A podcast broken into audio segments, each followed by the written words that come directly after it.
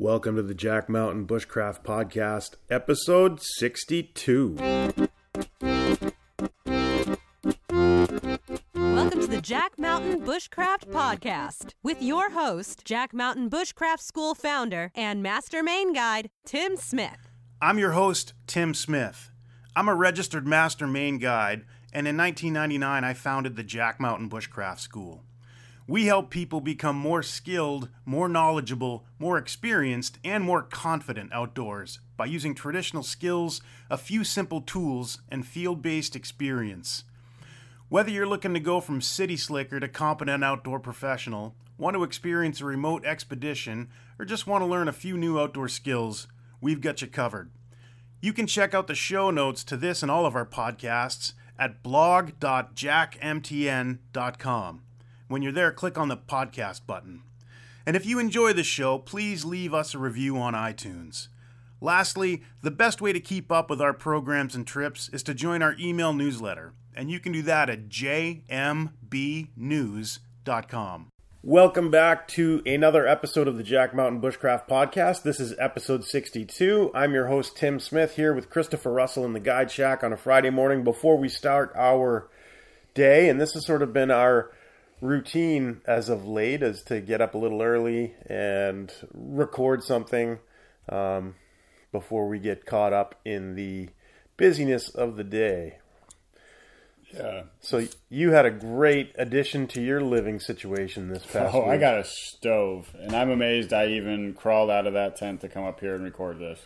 So yeah, it's northern Maine. It's the se- it's the seventeenth of May, and it was like one degree above freezing last night. Like we're still we're barely out of winter. I know some of you listening to this uh, may be in more southern climates, and you're already dealing with you know days where the air conditioner is probably kicking on for eight or more hours a day. And we still have snow. The Masardis Glacier is still super strong. You should explain the Masardis Glacier. The. Masardis Glacier, about a about a half a mile from the field school here down the road, is uh, uh, in a big farmer's field.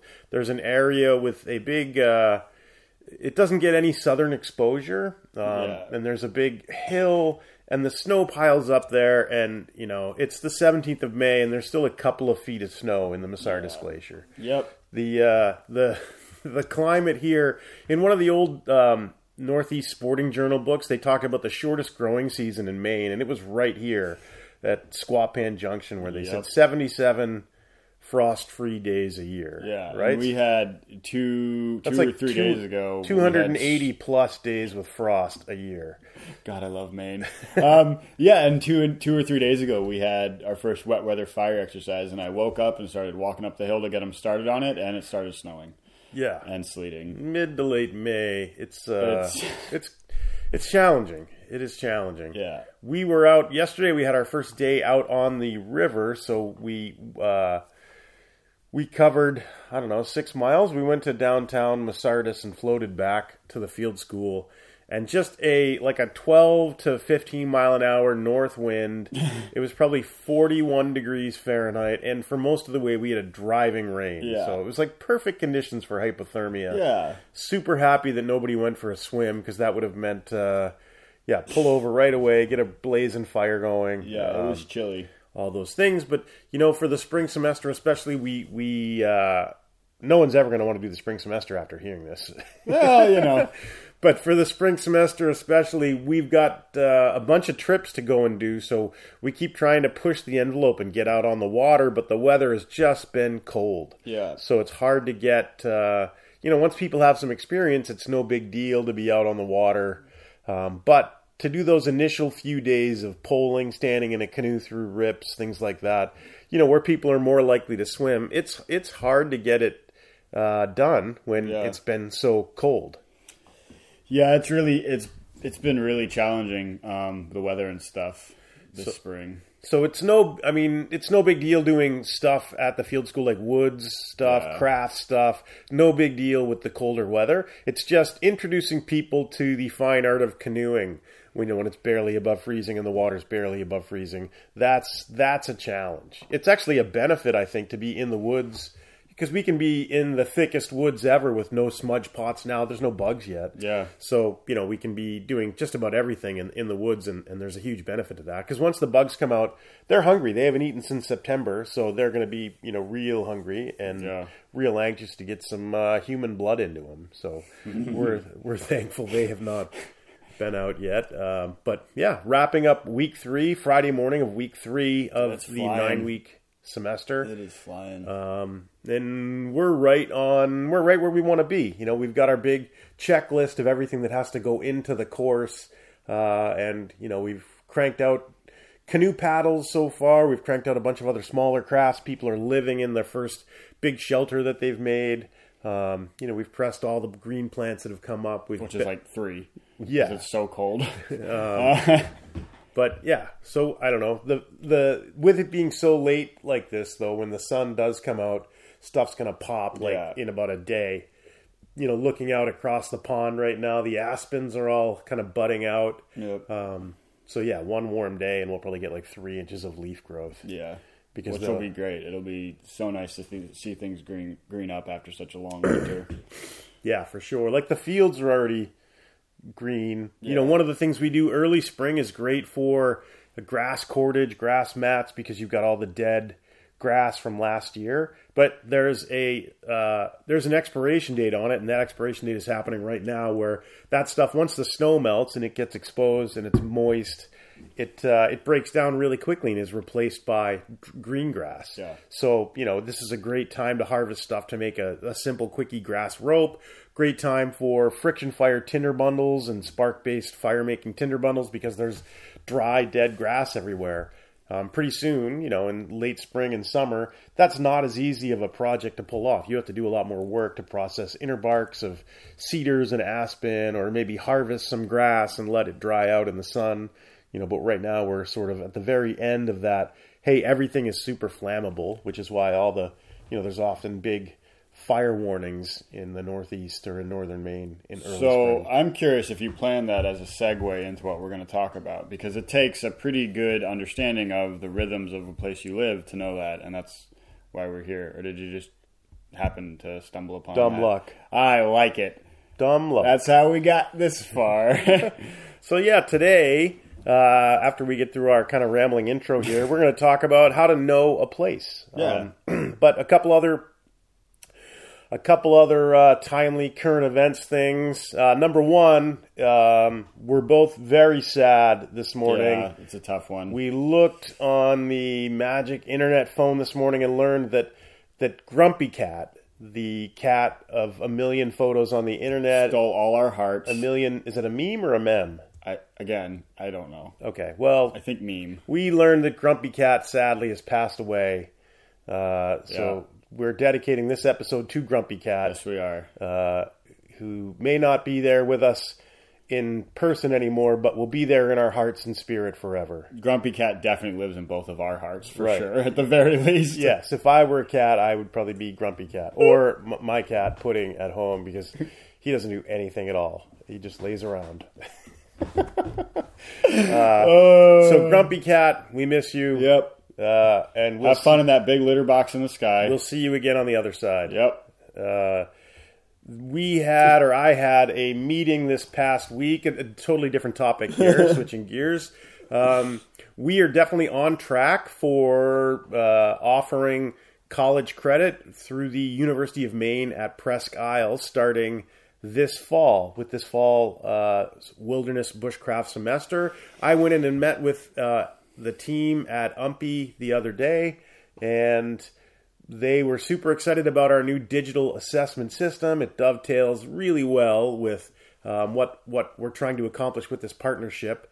So that's definitely in process. The the the T's are being crossed, the I's are being dotted, and we're super super excited about it. Yeah. Um, I'm going to be listed as an adjunct professor. And for some of you listening out there, also know that I am a full bird Kentucky colonel. So oh, starting great. in September, I just realized I will only answer Oh, to God. Professor Colonel. Can you? But when you sign it, can it be Colonel like a popcorn Colonel, uh, Professor Ooh, Colonel? That's interesting. just uh, just No, There's no way I can do that. Oh, it'd be funny. There's so many levels to this. There is a lot of levels to it. Uh, but we're super excited for that partnership. Um, yeah, just another example of of uh, you know the hard work that it takes to get things done. Um, in that there's a big difference between professional, documented, uh, standards based training and just kind of going around and sitting in the woods. And and it's been when I started this business uh, 20 years ago, when I was in thinking about it back in 1998 when I was thinking about what we were going to do and what we were going to try to accomplish, and then we actually started in 1999. Part of the long term goal was to legitimize traditional outdoor living skills as part of outdoor education. And at the time, outdoor education, especially at the university level, was uh, focused all around um, mountaineering, mountaineering gear, rock climbing, things of that nature. Where Adventure stuff, right? where, where the outdoors were sort of used Yeah. as a backdrop for people based things and interactions. Right. And with my background in anthropology, I was really interested in how native cultures had lived on the land for millennia. Right, and the skills and the techniques and the you know the hard skills and the ecological knowledge that went into that, which was a totally different, just a totally different realm from what university level outdoor education was, and it's super exciting. I mean, yeah, a twenty year a twenty year overnight success, right? Hang on, that doesn't work. Yeah, that's what we. It's a joke, Oh, but you know, the idea is it took us twenty years, but we're finally kind of realizing that dream, which Yeah. is feels really good. yeah. Um, and is super excited, you know. And part of the thing that drove me to want to accomplish that was that was always my interest as a child. And at the time, you know, it wasn't a big popular industry like the bushcraft, air quotes, industry at this point. Um, but, you know, that's what I was interested in. I wanted to learn how those cultures lived off the country. And, you know, over that, over those 20 years, I think, I think 19, uh, 19 years ago, I started doing trips up north with David and Anna Bosum and learning about the Cree lifestyle and the Cree culture, and that's been a huge boom to you know kind of continuing to fuel that dream and desire. Um, and I think maybe one of the biggest changes over time was as a kid, or if you're just getting into this, you think of those things that allow cultures to live that way as skills. And the word skills is still thrown about quite a bit. You know, this skill, that skill, but you know, if you practice it every day and it's part of your lifestyle, it's a culture. It's not skills. Uh, so, again, super excited to be working with UMPI. Super excited to see that partnership take off, and um, just super excited about that whole thing. Right? It's it's always great Yeah. to get external validation. Never hurts. Uh, No. And we're happy to have it. Yeah. Yeah, it'll be really it's great to me to see that, you know, like you were saying, like learning how other cultures lived on the land previously. Um, and not just to learn that in sort of a way where you know a lot of facts about it, but you've actually done it and you're like, oh, this this really works. It's not just a line drawing or, you know, the the ramblings of some person who found a stone and thought that maybe it was a primitive iPod or something, you know? Like A primitive iPod. yeah. Is that like you, that would take two I- stones because you'd have to bang them together? I'm making the point that with most like when you're basing off artifacts and drawings, a lot of times it's totally up to interpretation. Okay. Whether or not it would work or not. but again, like for an audible thing, it would be two stones that you would have to bang together. Uh, would that be called rock music? the coffee just hit me. Nice. Uh, Yeah, I didn't. Uh, I didn't. I didn't major in geology, but I listened to a lot of rock music. oh yeah, me too. Um, so the the premise for what we want to talk about today was brought on by, um, and that's the whole like making a place your home. How to know a place? Yeah, was that there was a student that on this semester who walked up to me about two weeks in and said, you know, as this course goes on, I'm realizing that this is really just skills to learn how to make a place your home. And what he meant by that wasn't that we're not teaching anybody to build a cabin or anything like that, but we're we're showing you a set of systems that allow you to know a lot about the land that you're living on or around. And that's something that people in the modern world don't I really I don't even think think about often. You know, it doesn't. The bird might be pretty outside, but it doesn't really affect you if you know what it is or what it does. Yeah, we're so insulated from Yeah. the realities of the natural world these days where we live in climate controlled housing. Yep. We wake up, we take a hot shower regardless of by turning a knob, regardless of what time of year it is. Jump in a climate controlled car to a climate controlled office, spend the day there and then head back home and, you know, in a, everything's climate controlled and we don't have to know anything about the natural world to live in a place these days. Yeah. And what the students here are experiencing is hey, there's no climate control. There are no engines that are going to do anything and get you anywhere. Essentially, you are living in the environment and your body is the only engine that you have. Yeah. So the way that we accomplish this on the course is we have several several components to that. Number one is the academic component, and students are spending late nights in the library doing background studies on natural history, keeping weather journals, doing studies on mammals, plants, uh, fish, birds, soon to be insects. So there's the academic component, but there's also the experiential component, which is where we're actually out on the land. Yeah. If it rains, you get wet. If you fall in the water, you get even wetter. Um, and then you have to be responsible for drying your stuff out um, and whatever. But you know there and there is no secret sauce to any of this. We say uh, throughout the course that the secret sauce around here is paying attention to small details and changes over time.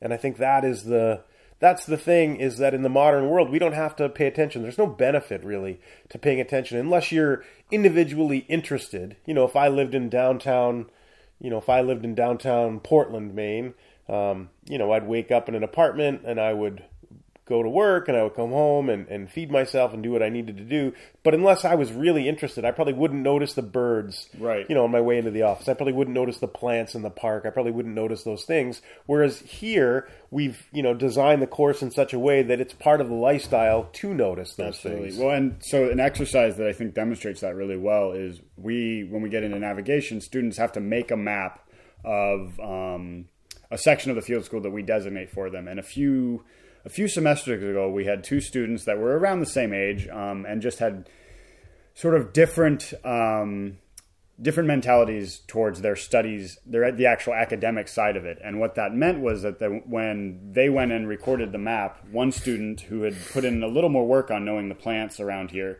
his map was much more detailed to the point where you know he had designated an aspen grove or a pine grove, um, as, or I'm sorry, a fir grove.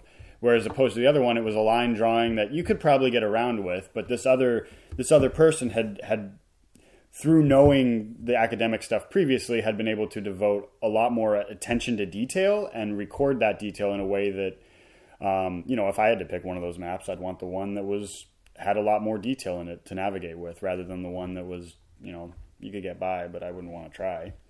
And I think that that says something about about um, the mentality that I hope students take away up here is that you you pay attention to little details in a way that you probably haven't before in in most of life, and that that goes back home with you. And the map exercise forces people to do that. I, yeah, and that's it. That's what I got. That's good. Yeah, I'm glad you clarified uh, pine grove versus fir I- grove. yeah, One of my hugest pet I- peeves yep. is when people refer to every evergreen as a pine. Or they always say pine boughs when they mean fir or spruce or something. to be totally honest, the reason it happens is because I looked out across the lake and there's a white pine. There's no white pine over there. Oh my god. That's a spruce. You're you're you are right now the most annoying person in the world to me. Like you're doing what I just said I hated. Really? Am I? Yeah. Hmm. Oh my god. What would encourage a person to want to do that? I don't know. I don't know either. He's just taking advantage of me. Last weekend, my kids visited up here, and children are a blessing. Children are a lovely thing, but they're also dirty little disease vectors. So I caught this wicked cold and kind of been down and out for a few days with, uh, you know, not getting great sleeps and stuff. So I think, you know, I'm at my low point here, and, and you're taking advantage of that. You're just trying to twist the knife in my back. I wouldn't deign to comment on that Oh, statement. God. Uh, but yeah, I think that there's something to that attention to detail that um, students should strive to take away from this course. other aspects of the experiential side of learning a place, something that we have students do during the course is go out to a sit spot once or twice a day. Um, and that's where during a course like this, uh, or or a course not like this, you know, you, you spend a lot of time with other people, you spend a lot of time interacting with other people, and the sit spot is a time, I refer to it as the little solo, where you can go out, let the cares of the day slip away, and instead of talking and making a bunch of noise, uh, sit quietly and observe the natural world. And it's a pretty neat experience in that over time, if you go to the same place, the animals there and the birds and stuff, they get used to your presence. First couple times you go, you're a big outsider and they don't want anything to do with you. And eventually they, you know, you're part of their routine and they go about their general daily business. So, especially around here with like the whiskey jacks and some of the birds, they'll land, if not on you, right next to you. Yeah. You know, if you're not making jerky movements or anything. But so And the red squirrels will beat you up and steal your lunch. they will, they will attack. Uh, uh, not necessarily attack. no, but they're not afraid of much. They're not afraid of much. So, um, yeah, but it's a neat experience to go out and observe nature and, and especially observe changes in nature. A lot of times, what we're looking for are the changes. So, for example, when people are keeping a weather log, um, you know, we're looking at the weather, and if it's if it's sunny with a northwest wind today, and it's sunny with a northwest wind tomorrow, you know, logging that isn't super interesting. What we're really looking at is what what are the signs that a change is going to take place. Mm-hmm. So, and with regards to sit spots, you know, maybe it's that there weren't moose tracks across the stream yesterday, and there were today. So, you know, it allows you to sort of put a timestamp on a lot of those things. Yeah, well, we started when you were talking about the grass, right? That's a, a rhythm or a pattern that you notice when you live somewhere long enough. And I think that that, the seeing things that are interesting happen once that pattern's sort of ingrained in your brain, and then the changes to that pattern or rhythm are what stand out. Um, the other day, I was I was walking out the red trail and on our property and saw a bunch of pretty fresh moose scat and looked up and then scared a cow moose and she just you know we both looked at each other for a second and both ran away and I probably wasn't more than 25 yards from her and which is you know not a common thing but I you know I might have walked face first into her if I hadn't seen this thing in the middle of the trail and noticed it and that's something that you know when I first started doing this stuff I never would have it never would have occurred to me to look at that and think that way which is a cool thing to take away, and I hope students are as well.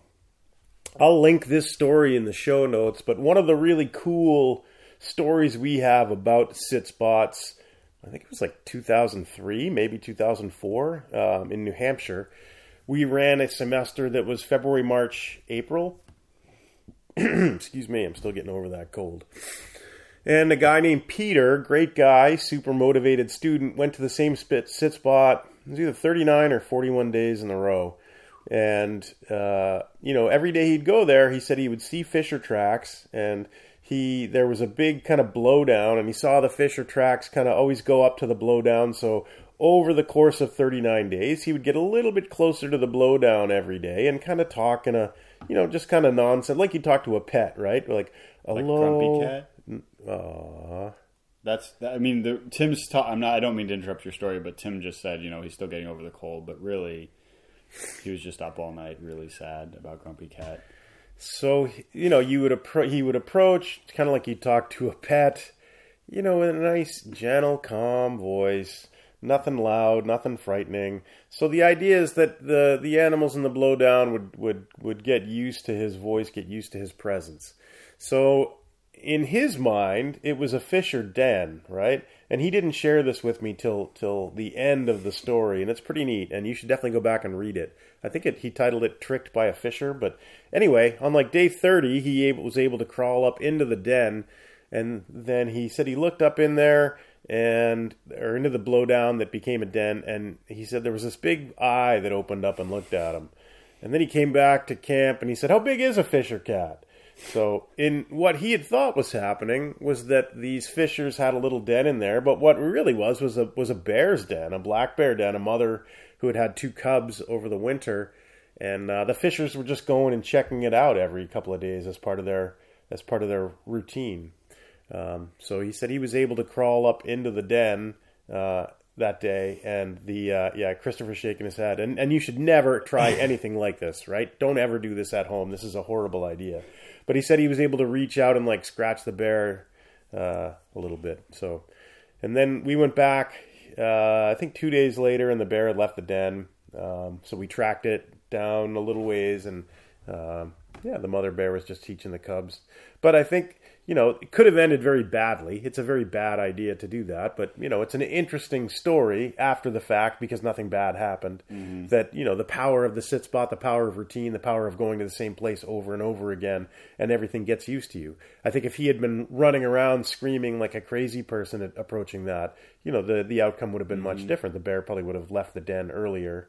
Um, and whatever. So yeah, you know, nothing like that has happened since. We do have some, uh, you know, some great sit spot stories and great animal stories and stuff, but that's definitely the, the pick of the litter, so to speak. Oh, for sure. Uh, so yeah, I'll link that and you can read Peter in his own words as he describes the experience. Um, but yeah, so that going to a sit spot every day, that's a really good way to start to know a place. And I think it's the combination of of academics and experiential that's the that's where you get to the sweet spot, right? Yeah. Because one without the other, you know, if it's just academic, then it's an abstraction exercise where you're learning the names of things and learning about things, but you don't have an experiential uh, scaffolding, if you will, to put that information into. Similarly, if you just go out and experience stuff, the the end result is not as powerful as if you learn the names of the mm-hmm. things and learn about the history of the things and the natural history and how they live and and things of that nature. Yeah. Um, so we, like Tim mentioned at the beginning of the course, they're building their. Uh, they just finished building their first shelter, which is a hoop house, and for that you need pretty specific types of saplings that you can bend and weave. And one of our students on this course had grabbed a. Um, had grabbed an aspen the first time and tried to bend it and it broke. So he was worried that they would all do that and had sort of uh, so when we do the hoop houses, it's a, it's a, sturdy ground frame that we can bend them through and around, and that's what gives it that nice kind of hoop shape. So he had stuck them through in sort of almost like a tent shape, um, and then you know walked over with him and kind of explained to him why we chose the woods that we did for this, and you know, and then he and I bent the birch and maple, and he was awestruck that they could do this because with that first um, aspen tree it had just snapped, and what that means is that um, that pairs with the academic studies that he's doing because maybe the first time that you write about birch or maple, you know, it's it's pretty yeah, it's academic. It's all sort of hypothetical. You know about the shape of their leaves, you know the time of the year that they leaf out or the sap runs, but you don't have that sort of visceral understanding of what that wood is capable of. Um, and once you've done something with it, like building a shelter or carving a canoe paddle, you have a really good understanding of the properties of that wood. And that wood is something that, or that type of tree is something that you from here on out will look at and know know its potential. And I think that that's another important part of living on a landscape is knowing knowing what works and what doesn't with which uh, which materials are around. Right. You know, in a university course, you could get some of the facts about the field botany of yeah. the saplings, but you know, it, you need that experiential component like people get out here in order to know, hey, in addition to all the botanical facts, this is a good shelter pole because it's flexible. Right. This isn't because it'll snap. So it just adds a whole new depth of knowledge, depth of understanding to your surroundings. Yeah, and they build on each other. So today, you know, he knows that now not to use aspen um, and today we're going to probably do quickie bows. And when we do that, I would be willing to bet that even if I didn't tell him which wood to select, he probably wouldn't select aspen because he understands that it doesn't bend. Um, and I think that that's as you get more and more of this stuff, it builds on each other and allows you to take on harder and tougher projects. And I think that that is a really cool aspect of it. Makes me wonder how they build shelters in Aspen, Colorado. Right? Well, they get a guy to hit two rocks together, so they've got a soundtrack and uh, and then they just cut down a bunch of aspens and pile them on top of each other like a beaver lodge. That's not. No, I've seen pictures. That's not what it looks like. It looks like like a high end like ski resort. Whoa, whoa, whoa, whoa, whoa! I don't think you can't prove to me that the entire population of aspen isn't beaver related. All right, I don't even. I don't even know what's happening anymore. because I don't know what you're doing to me, and so I'm just. I'm lightheaded because I'm cold. and It's not a you're- cold. You're sad about Grumpy Cat. Admit it. I'm I'm both. Why can't I be both? well, I don't know. I'm completely out of ideas at this point. Like my head is uh, it feels like a giant Yeah. ball. So I think we're gonna wrap this one Yeah. up because we've got to go start our day. We're gonna hit the water again today. Do some poling through island rips on the other side of the island down on the river. Uh, it's still pretty cold out. The sun is not shining yet today, and maybe won't shine. Haze of fog when I woke up this morning. everywhere. So hopefully no one swims. Yep. Uh, but thank you for spending this time with us. Thanks for your attention. And if you found this to be useful in any way, shape, or form, please leave us a review or share this with somebody or click on that little, you know, star thingy that says that. Uh, I don't even know what it really says anymore. That you're good. Yeah.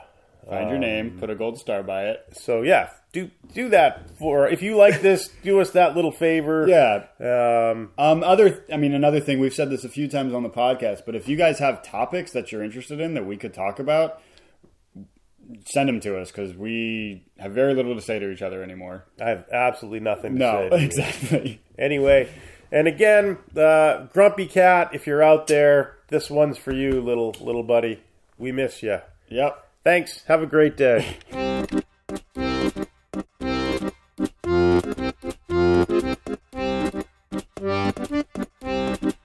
You have been listening to the Jack Mountain Bushcraft Podcast. For more information on our professional wilderness guide training programs that are college accredited and GI Bill approved, visit us on the web at jackmtn.com.